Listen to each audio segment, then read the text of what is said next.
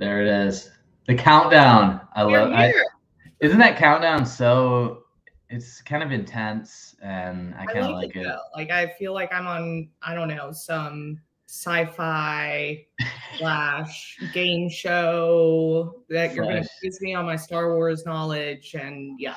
Uh, yeah, it's like it is. It's exactly what it's like. It's like a game show slash news show. But LinkedIn, maybe you should change that to give us other options. But actually, it's not even LinkedIn. That's StreamYard, so I shouldn't even blame LinkedIn. But everybody who is out there, welcome to Recruiting is No Joke, episode 11.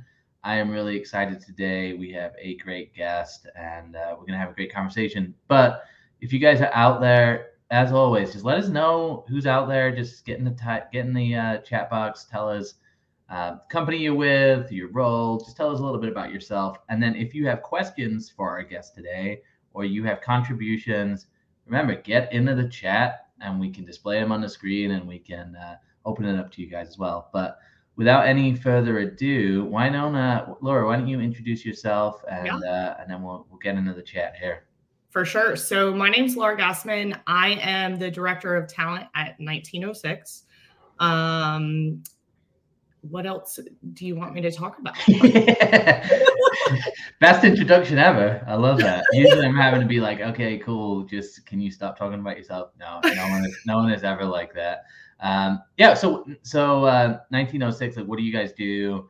Um, and you know, I should have I should have actually given you a, a, question answer in the introduction. I usually start with like, how did you get into recruitment?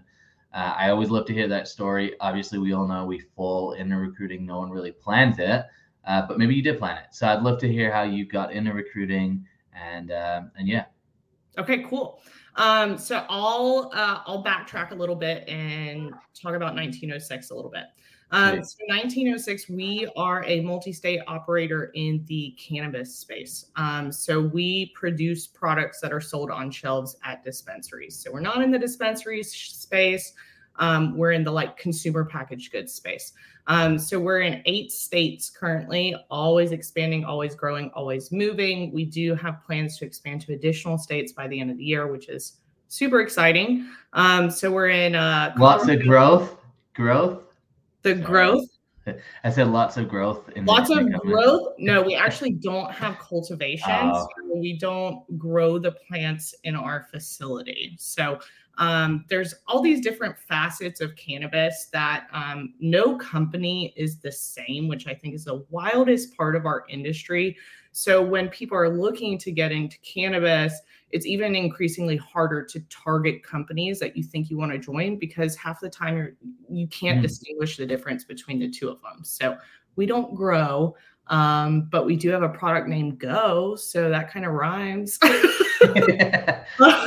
you guys aren't in the cultivation. You're more like kind of with the you're doing the packaging and like the merchandising and, and kind of working with cultivators then to get their product on the shelf or do you have your own product so we we utilize um like distributors and suppliers for raw materials and then we physically make our products so we do the Got production it. the packaging the marketing um, all that good fine stuff. So I like to think of it as like if you think of like the nutraceutical space or like the vitamin space, they're a consumer packaged goods company. They probably buy their raw materials from another company. They compress them in tablets and pill forms or encapsulate them. And then they form relationships with retailers that then carry them on the shelves. So we're like that, that I want to say middleman, but kind of yeah. that that space. So we don't have actual retailers ourselves. So um, we're in eight states: Colorado, Oklahoma, Illinois, um, Massachusetts, Arizona, Michigan, Pennsylvania, Ohio. I think I got all eight. So, um, so that's kind of who we are, what we do. Um, as far as how I got into recruiting, it is that same old, same old story as I literally tripped and fell into it. I love it. I love it. I think it's pretty common. Um, I always find it super interesting individuals that are wanting to move into the recruiting space because well, it's it's a trend right now. I and and I blame I blame recruiters on LinkedIn for this, myself included. But I feel like we post this content and it's, you know, I mean, it's LinkedIn edgy or whatever. People are engaged by it. but then I do think people are like, ah, I really want to get into recruiting. Yeah. And uh, we're like, no, you don't want to get into recruiting. Okay. It's just not how it happens. Yeah. It randomly happens. Okay. I mean, I think the stigma from the outsiders about what recruiting actually is is just like, it's so different, but it's like, we'll start with like the stigma of like my parents and my sibling. They see what I do for a living as like this super cushy like job that I'm just like on the phone, like ha ha ha, laughing all day long with candidates and just having a good old social time. You know, um, my hiring managers think I'm literally a magician. Um, candidates think I'm a public servant. Um, so it's it's really interesting. I I love that people are wanting to get into this industry. Like I love it, and I love like mentoring like young professionals in their career and recruiting. Like I love it. Um, but it's just so interesting because recruiting was never something that like when I was coming up through the career ranks that we talked about wanting to be and things of that nature. And then it's especially interesting because we're seeing a lot of our TA friends go through the the downsizing. It's like being a TA or talent acquisition professional is a lot like working in oil and gas. You know, like you're hired, you do well, no, the market turns. Hey guys, thanks so much for tuning in to this week's episode of Recruiting is No Joke. I wanted to give a quick shout out to my sponsor, BrightHire. The old way of hiring just doesn't cut it anymore, and my friends at BrightHire are here to help. BrightHire is the leading interview intelligence platform for improving quality of hire at talent first companies. Their technology records and transcribes interviews and creates a set of highlights you can revisit and share to streamline the process, improve the candidate experience, and give teams better information to make the best possible hiring decisions. If you're looking to improve your quality of hire and reduce bias in your hiring process, visit brighthire.com today and let them know Joel sent you. Now back to the episode. Thanks again or you're on the agency side and it's amazing you're not having to worry about clients and okay you're worrying about how do i get a hold of candidates but then suddenly it starts to switch the other way and it's like ah i need to find clients to work with and candidates are coming to me left and right and yeah. uh, it's it's it's interesting and i do think i mean sadly a lot of people who've gotten into recruiting over the last couple of years i do think that you know it's it's very easy to see that people who have maybe been in recruiting for like zero to two years, and I know I'm generalizing, but let's say zero to two years since COVID, uh, you know, I th- I think a lot of those people might move on to different things, and then as we start to see, you know, maybe a decline in demand for recruiters, people start to leave, and then the the demand will go back up, and then we'll get a whole new batch of people, and it's just this it's this really predictable cycle. And um, I know I saw a post from yesterday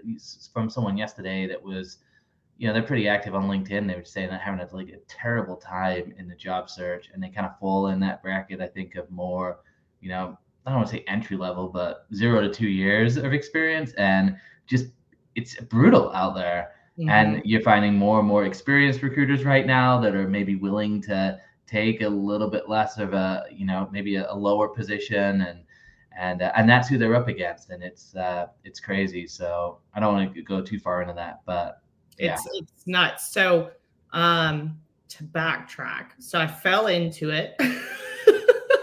Um so i started off my my first like big girl job um, was I was doing direct sales in retail stores, is what I was doing. Um, and so I pretty much cl- kept climbing my way through the ranks, kept on um, moving up in that industry. And so eventually I went from being the salesperson to being the hiring manager, managing a team of sales professionals.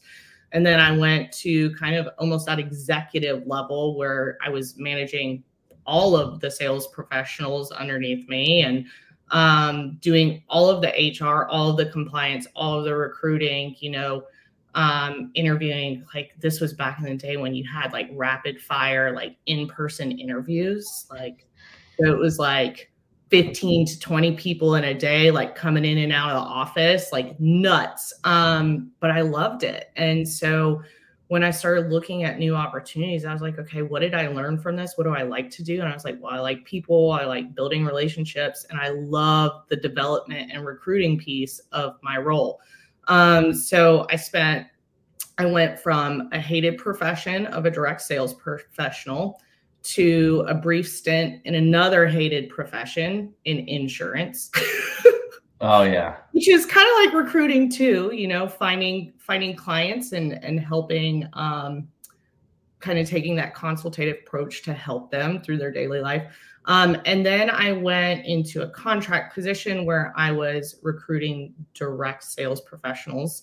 Um, and then I, I, moved into the agency environment and spent a good chunk of my time in, in recruiting agencies. One of them, um, an international agency that's very well known. Um, and then followed, I went to a boutique agency, a lot smaller, local.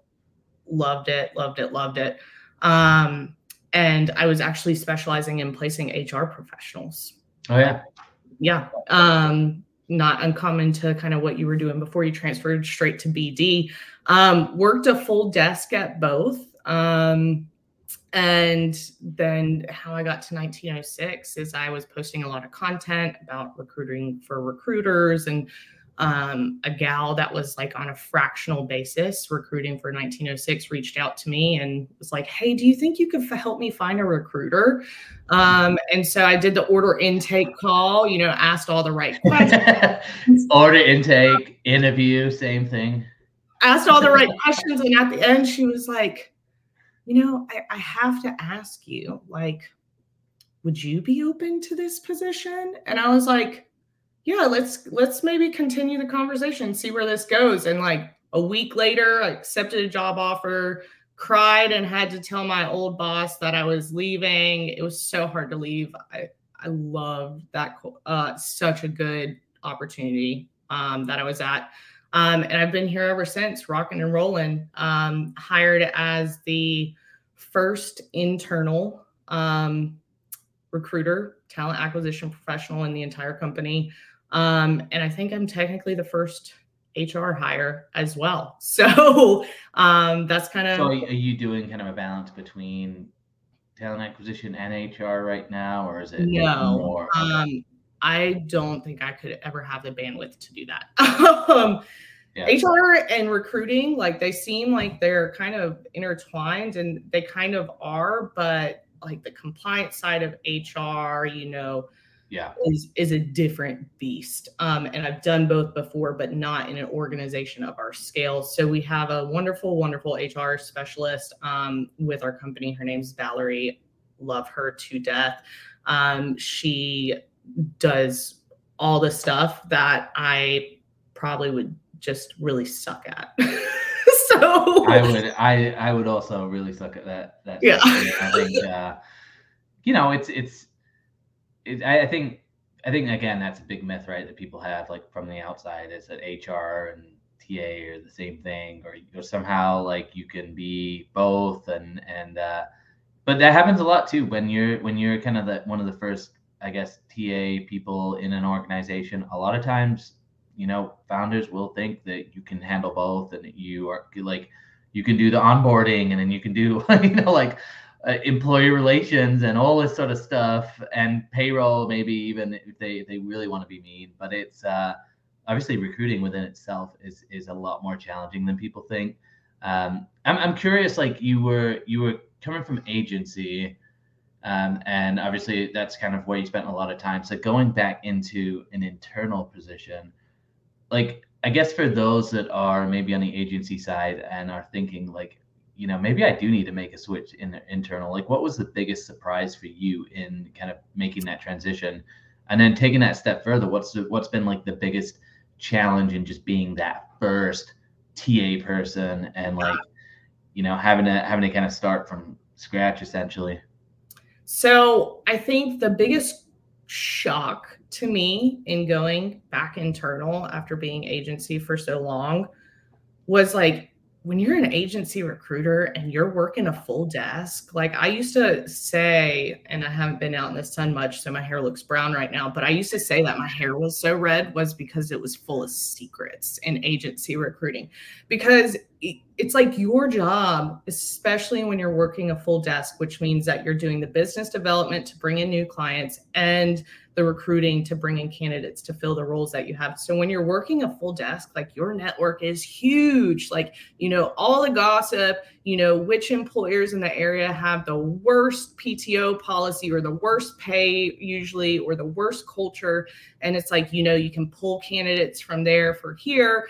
Um, and so when I stepped into internal again, it's like my network went from this and talking to all these hiring managers of different companies to like, mm, I'm just in my own lane, in my own internal organization. So I think that was the biggest shock to me is I feel like I'm losing knowledge of my local markets because I'm mm-hmm. not talking to all these different companies all the time. I'm just interviewing candidates and instead of trying to drum up business as well to fill roles. Um, so I kind of missed that consultative feel to what I was doing in agency. Um, and then I think the the second part of that question of kind of being the first internal talent acquisition resource for an organization um, and I, I, don't I don't know how you phrased it whether whether it was the biggest shock or the most difficult thing. I mean, either there was there was not a whole lot in place. So like yeah. first week on the job, I'm implementing an applicant tracking system. You know, like there's resumes and all kinds of Google Sheets and like Google Drives everywhere. And I'm trying, I feel like I'm speaking a foreign language and I'm trying to merge all this and that. Um, and, but it, it was fun. It was, it was like a puzzle. It was challenging. So I think stepping in not only are you putting all these processes in place but you're also having to just like you're if you're an agency recruiter you're having to gain the trust of your hiring manager as like their partner and they're like the expert that they can rely on. Um, and so moving in and not having somebody in that place before and being the first one you know there there's a period of time where it's like you're trying to walk on eggshells a little bit because uh, hiring managers are used to doing things a certain way you know? Um, and you don't necessarily want to um, like step in and be like no this is my game. This is my ball show. Like this this is the laura show. This is the way we're going to do things. So the transition um, of, of training others internal employees on how to work with a recruiter was something that was pretty new to me. And um, it, it, it had its own set of challenges but i think if you're not challenged you're not learning. If you're not learning like it's not very fun. So um, there's definitely days that i like sit at my desk and i'm like what the heck is going on? You know?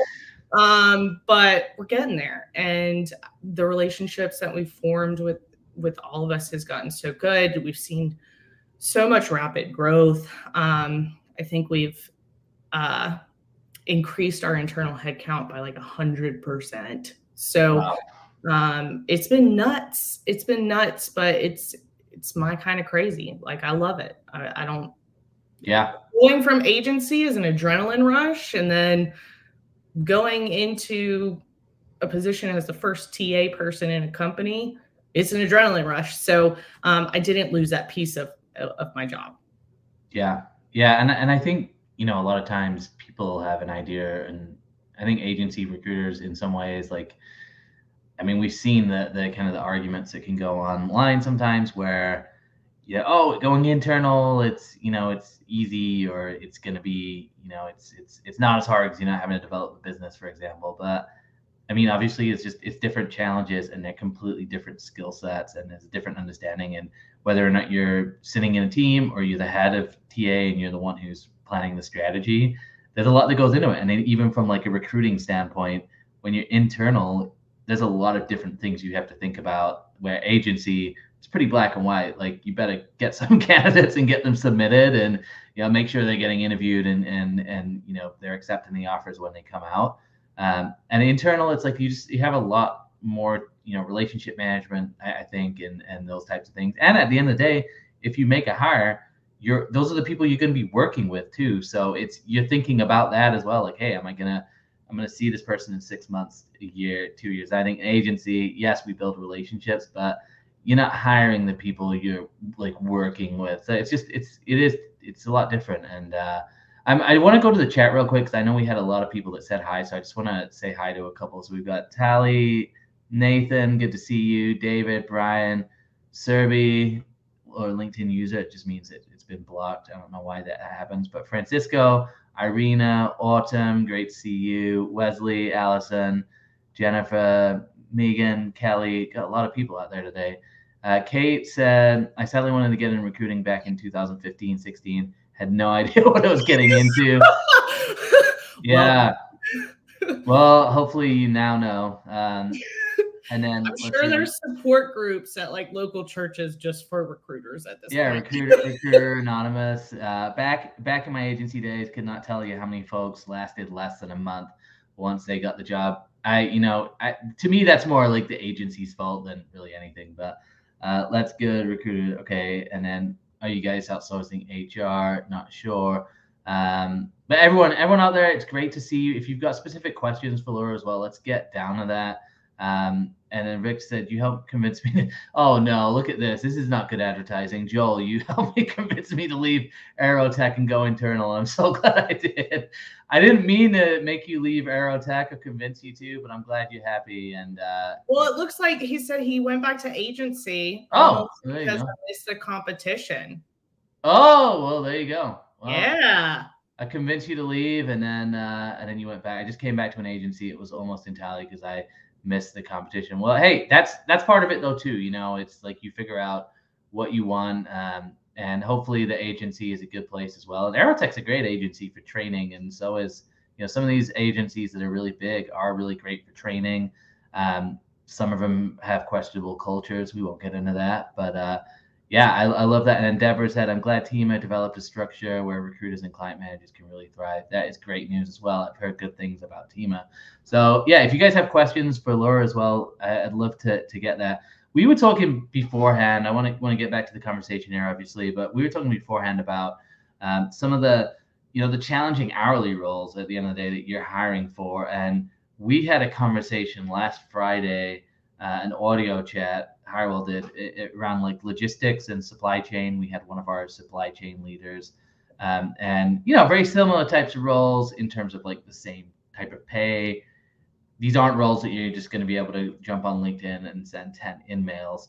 Um, so walk me through just like some of the things that you found with like recruiting, you know, maybe more hourly roles or these, um, you know, quote unquote, less professional positions like what are some of the strategies that you've seen working and what are some of the challenges out there? And and uh, you know how do you manage that kind of like high volume recruiting um, with some of the other roles that you have as well? Yeah for sure.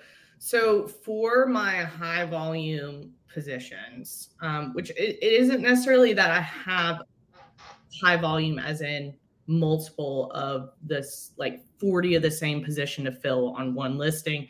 It's more so high volume because of the amount of conversations that you're having to find the right person. Um, i think it's also uh, it's interesting recruiting for those types of roles lots of times because um, you know, when you get up to director level or VP of supply chain, you know, you can look at resumes when you're going through your application review and be like, no, yes, no, yes, no, yes, you know, and figure out who you want to talk to. But for these hourly positions, you know, yes, you need to have a resume, you know, I want to see where you worked, but these aren't professionals that are going out and haven't been creating resumes usually for 20 years. Um, and so they don't have as much of that data on there. So it it is a lot more actually speaking to the candidates because um, you really for the hourly position you really can't judge a book by its cover.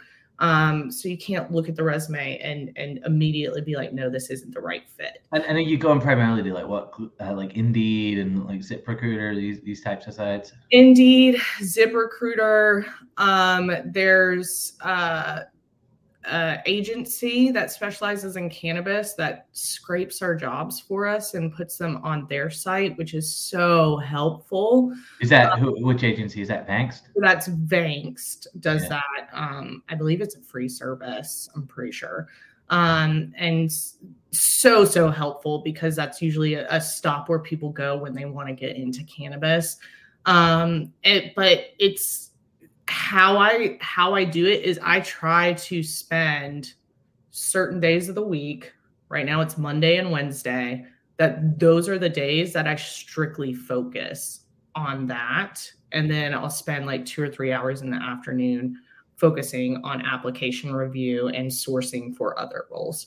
Um, but it, it's a grind. Um, and I think kind of the best way to go about it is number one, trying to limit how many interviews somebody has to have everywhere but like for those like you got to get these people hired quickly you got to make the decision. The process can't be super long so like when when we're ready to move like we got to move yeah. period.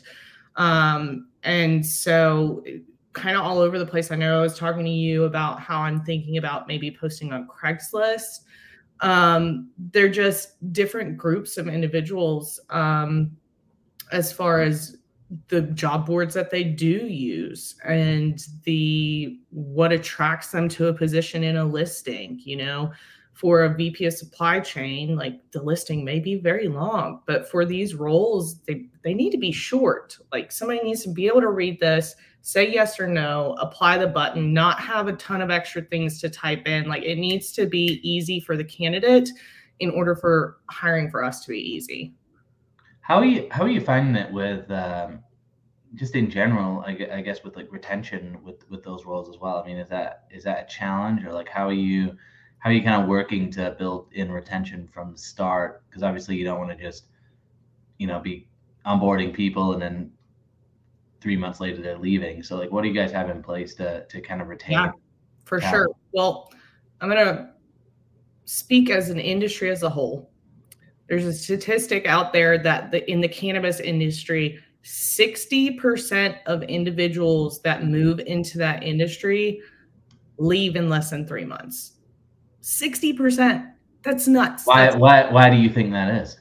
Um all kinds of reasons. Um, you know, they they have a, a term, it's like working in cannabis is like working in dog years. Um, because I mean, right now, just to think about it, there's 39 different states across the United States that have legalized cannabis.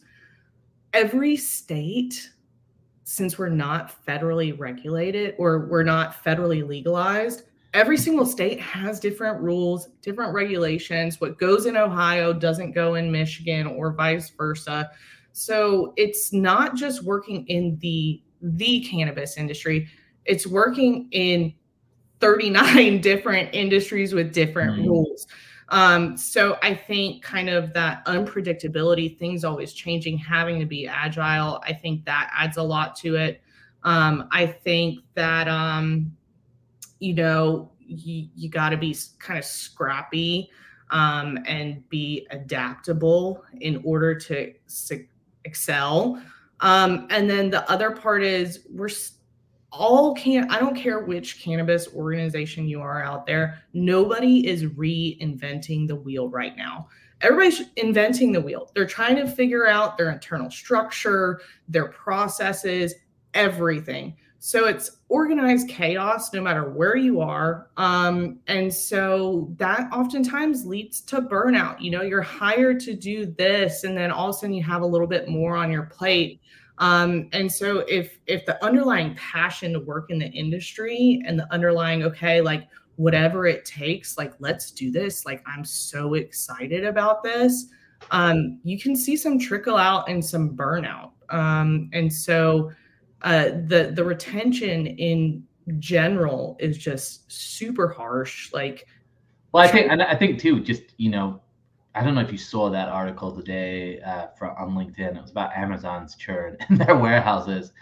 It's really interesting. They basically, I think it's a third of. They said that in 2021, a third of their employees in the warehouse lasted less than 90 days. And they also said that I think it's like if they continue at this rate, then like by 2024, they'd actually not be able to hire anybody that hasn't worked in their warehouse before. So they're kind of like going through the job pool. So I think there's a retention issue, like just in general, and especially with like hourly roles. But it's interesting that um, that can even then have even nuances with, from like industry to industry as well.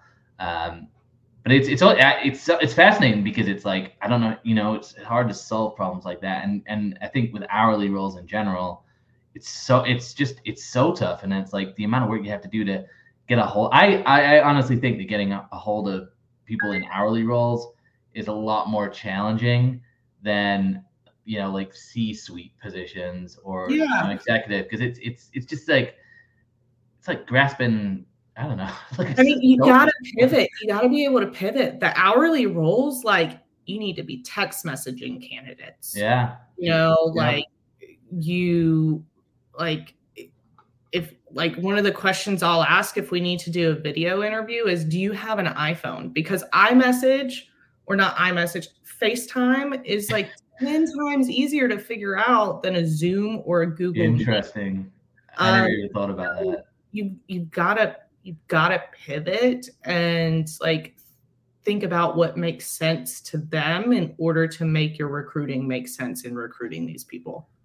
Well, we got got a couple of questions here, and hopefully, uh, I want to want to get to a couple of them because I, I think well, Brian, first of all, he said for the you know for hourly roles, definitely need to put the comp on the job posting, and if possible, have some screening questions with the ATS. Is that something you guys are doing? Like you have? Yes. So our hourly rates are on every single role that um, I recruit yeah. for. It doesn't matter the state. It doesn't matter the law. That's just how I roll.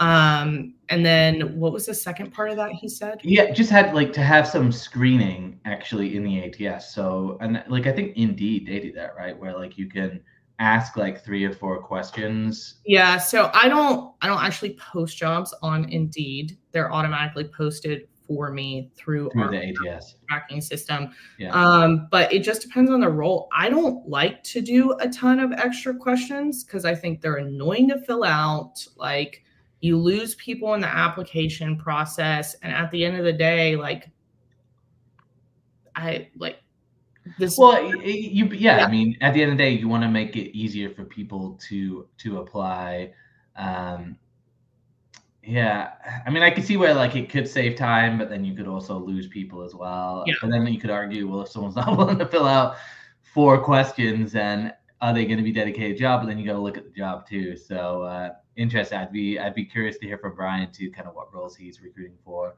Uh, Sasha said, "Is the resume the only indicator for an interview?" Um, I would, I, I guess, is there is it? Are you looking at anything else outside of resumes, like especially with these hourly roles? Um, I mean, referrals come usually before resumes, but a resume is provided with a referral typically.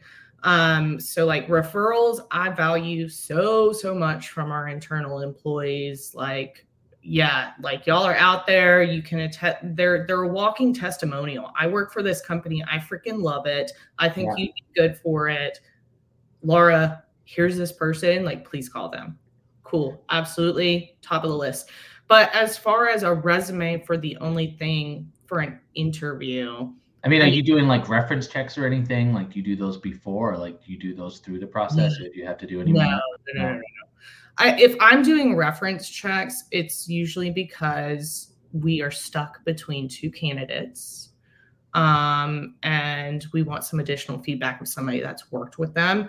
But I would never ever do a reference check on somebody that we weren't seriously consider considering hiring. Like they weren't at the end of the process. I think that'd be silly. Got it. Yeah, makes sense. Uh, let's see. Uh, someone else. Someone. Well, Carrie said, and I think this is this is something which I'd be, I'd be interested. She just said, I've had several employers not want to talk to someone after they came out of the cannabis industry, which you know, I mean, I think I've heard that you know before, maybe not so much recently, uh, but you know, is that something which you know you see changing or has changed or is out there, and like how? I guess what are your thoughts with this? Well, now that I'm in it I don't as much. But um, before, when I was working in agencies, I was working on a fractional basis and actually doing a lot of recruiting as an agency recruiter for cannabis companies. Um, but when I was I was in agency in Colorado and I literally would be presenting a candidate on the phone to a hiring manager and they checked every single box. They were the perfect fit, the salary matched. Um, and I I had hiring managers outside the cannabis industry say, no, we don't want professionals that come from that industry, which I think is bananas. Um, but stigma, it, it exists. It it does. Um, I mean, that's got to be. It's got to be changing though, more and more. I mean, I think it's definitely changing, but I don't know. Like, uh, it depends on the the company. You know, yeah. like there's a company in Denver that they are family owned company. They're very well known. Like, in order to join the company, they cut your hair to do a drug test, like not just a pee test, not like wow follicle like it's not a defense industry either which yeah so like for that company they're not open to candidates from coming from cannabis because they don't align with the family values of the founder um and so it's it's a crapshoot um but i think it's companies are doing themselves a disservice by not by eliminating immediately eliminating cannabis professionals because it, this industry is a different beast. And if somebody can survive a year in cannabis, like they'll knock it out of the park for so many other organizations. Well, like you said, I mean, there's a lot of there's a lot of innovation. There's a lot of like, you know, people who are putting to get putting together processes and, and these things that have never been done. So, you know, there's a lot of smart people involved. Um, so it's interesting. I mean, I, I, I definitely I can see. I mean, it's like anything, like kind of old habits. I think, and thinking for people, you know, it can it can die hard. Uh, Wesley said, and I'm I'm not 100 percent sure here, so maybe you could help. He says, "What TA tools do you folks use to tar- target uh, JICs for fair chance roles?" Um, any thoughts on that? Um, excuse my JICs. I'm not actually JIC. Yeah, not sure, Wesley. Maybe you could give us uh maybe you could give us an idea of what what you're referencing there. I love these question guys. So this is uh this is really good. Um, let's see if there's any other questions here. Kind of a little conversation going on. No, I I, I love that. Well, I, I feel like um, you know, I, I wonder if if does that create a challenge then for you guys hiring? Like, how do you how do you like going back to this whole idea of you know the stigma around the industry? Like, I, is that something that you that impacts like when you bring people on or like how do you address that? And obviously it's going to differ from role to role but let's say if, if it's more of like a leadership role or a, you know like an operations leader or something like that um, is that something that comes up in conversations? Or like even right now with like the economy and the way it is yeah. do people see it as like more of a risky move? Like hey, I want something more stable? Like, what what, what are you hearing in conversations that you're having? I think it depends on the category of the position. So typically, I, I it's a non-issue for all positions minus one department which is the department that is known to mitigate risk, which is accounting. So, accounting professionals that are open to cannabis are probably a smaller chunk than every other department. Um, and so I, I think that's the hardest one. But people, it is just like reaching out to anybody about a role. You know, if you don't directly reply or apply, and I source you and I tell you about our role, tell me yes, tell me no. That's all that matters. If you're not interested, you're not interested. I'm not going to push it on you. Everybody has their own reasons, but if you're interested, heck yeah, let's go. Um, and so I'm not trying to change minds. If somebody, if it doesn't align with their personal values, that's fine.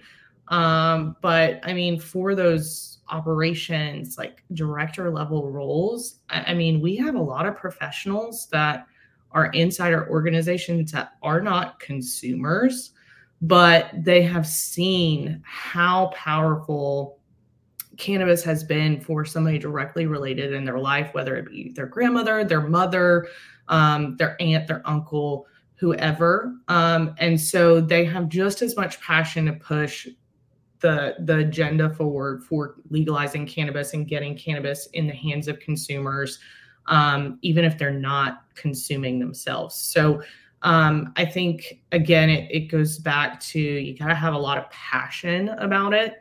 Um, and that passion, you don't have to be a consumer to do so. Um, and so that's that's people always think, you know, like, oh, you work in cannabis, like, because all you ever do all day is, smoke pot. Well, no, like I, I work. Um, but you don't have to be a consumer to love the industry and work in the industry. Yeah. No, I mean it makes it makes sense. And we did get some clarification here too. So Justin justice involves citizens, uh, folks with backgrounds. Uh, is that an issue? I mean, I, I guess I didn't really think about that. Like, is there any kind of like limitations you have for hiring people with with backgrounds or anything like that? So, I mean, social justice and diversity in cannabis is a huge issue. Huge, huge, huge. Um, I mean, you look at the thought leaders in the cannabis space, they're usually white male. Um, and just the cannabis industry in general it's, it's ridiculous. I mean, the amount of capital that somebody has to have to even start up a cannabis company is absurd. Um, on top of that, getting capital is difficult because we're not federally legal. You can't get go to a bank that's federally insured and ask for a business loan. You can't do that. Um, so well, yeah, can you? I, I remember like I used to work at uh, First Bank of Colorado, and this was maybe 2013 and I, I mean i don't even think we could open up checking accounts. Or it was like maybe there was a couple but it was like even with like the credit card and the merchant yeah. uh, services like we couldn't do that. So uh, and that, that, i think that was like right around the time it became legal uh, yeah banking is a hot mess express. It's it's a hot mess. Um i mean it's it's a different beast but i mean that causes so much lack of diversity in professionals that are able to be entrepreneurs in this community is the amount of capital it takes to get started and licensed and all that good fine stuff. And then the the double whammy is there's restrictions on licensings to um like people with drug felonies related to cannabis. Like, why? Why? Um, so, as far as like justice involves citizens, um, it really depends, unfortunately, on the role and the regulations and the rules and the requirements. Is this person a bat? Can this person get a badge? If they can't get a badge, can we put them in a position that's not plant touching directly so that they can be involved in the organization, but us still be in compliance? Um, so it's a double-edged sword, yes and no. It it depends on what the um what what the, the position is. Yeah. Well, yeah. Cool. Well, no, that's a that was a good question, and we've got got a couple of other questions here, but uh, you know, I want to be mindful of your time here, and usually, uh, usually like to wrap things up around the forty to forty-five minute mark. So I know we're going to go a little bit longer, uh, but how I always like to end the show um, you know, just for like the we talked about a little bit at the beginning, right? These zero to two year recruiters that you know, obviously it's it's gonna be a tougher time right now, and it's a tough time if you got laid off. Um, and you know, what advice would you have for somebody who is maybe in that situation, not necessarily laid off, but like zero to two years, they're in recruiting. We're we're about to to kind of go through a, a kind of a more challenging time. Like, what advice would you have for somebody? Uh, that's maybe thinking, is this the right field for me? Like, what would you what would you say to that person? Oh man, what would you say to a younger version of yourself? oh god, I would say a lot to a younger version of myself. but as far as maybe that that tough spot, that zero to two two year mark, I think yeah. when people jump into recruiting, like it's it's instant. You either say this is my kind of crazy, or you're like, hell no, get me out of here. Um, I don't think there's a whole lot between. Um, so I, I'm big on going with my gut on so so many things. And if you're like, I don't really like this, um, then don't like it. Don't do it. Um, shift into. I, I mean, recruiters. We have so many transferable skills, whether it be become an executive assistant or you can be more on the analytics side of things or maybe you don't like talking to people but you'd be a really good recruiting coordinator. Um, so there's so so many transferable skills.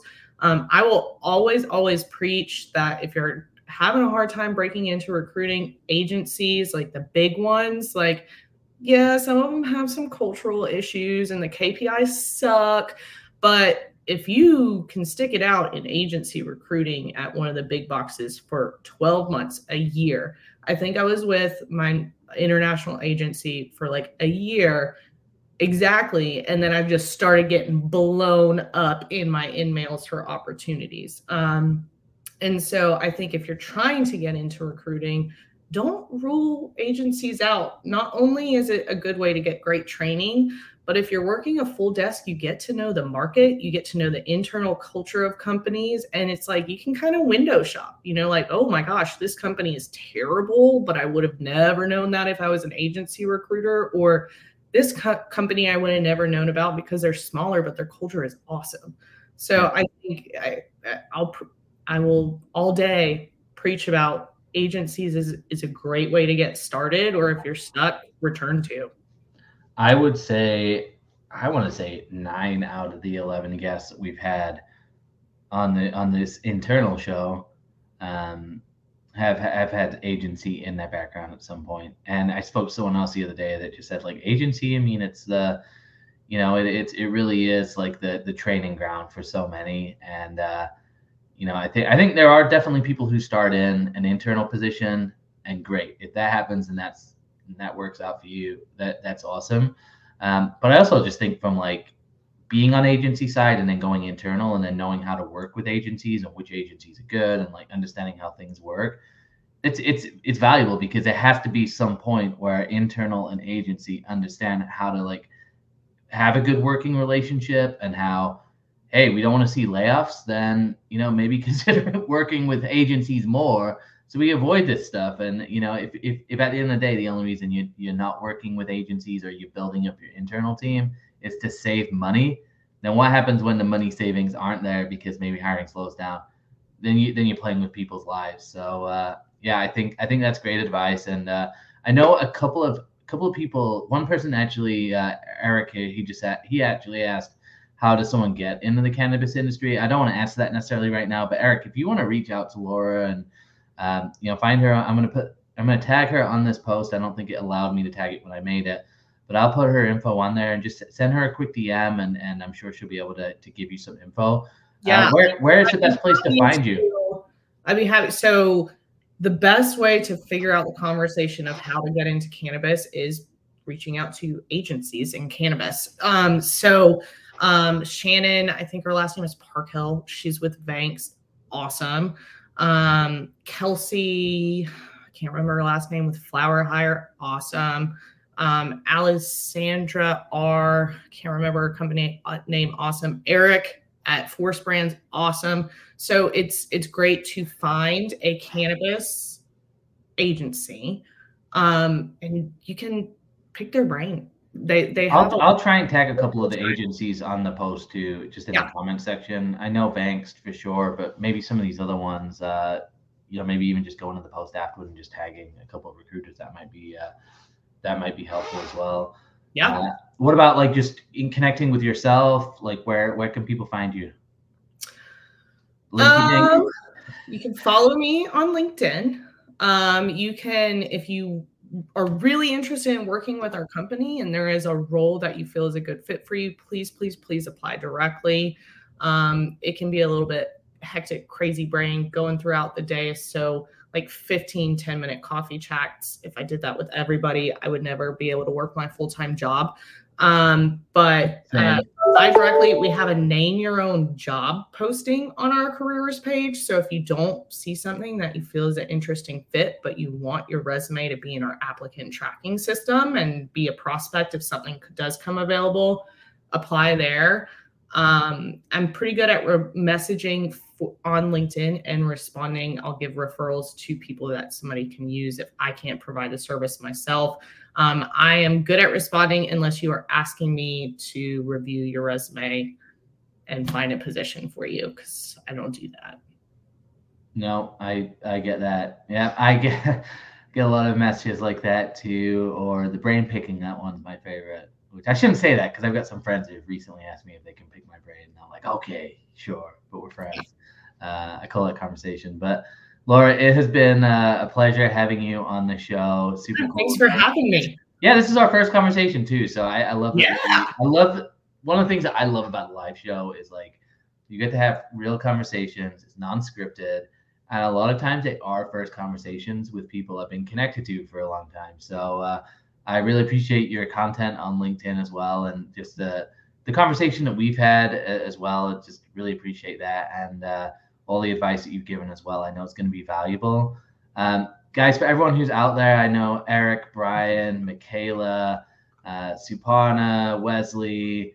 Uh, I could keep going here. I'm going to keep going because there's quite a few more people. But Mohammed, Annie, Kelly, Kelly, Jennifer, Demetrius, Autumn, Irina.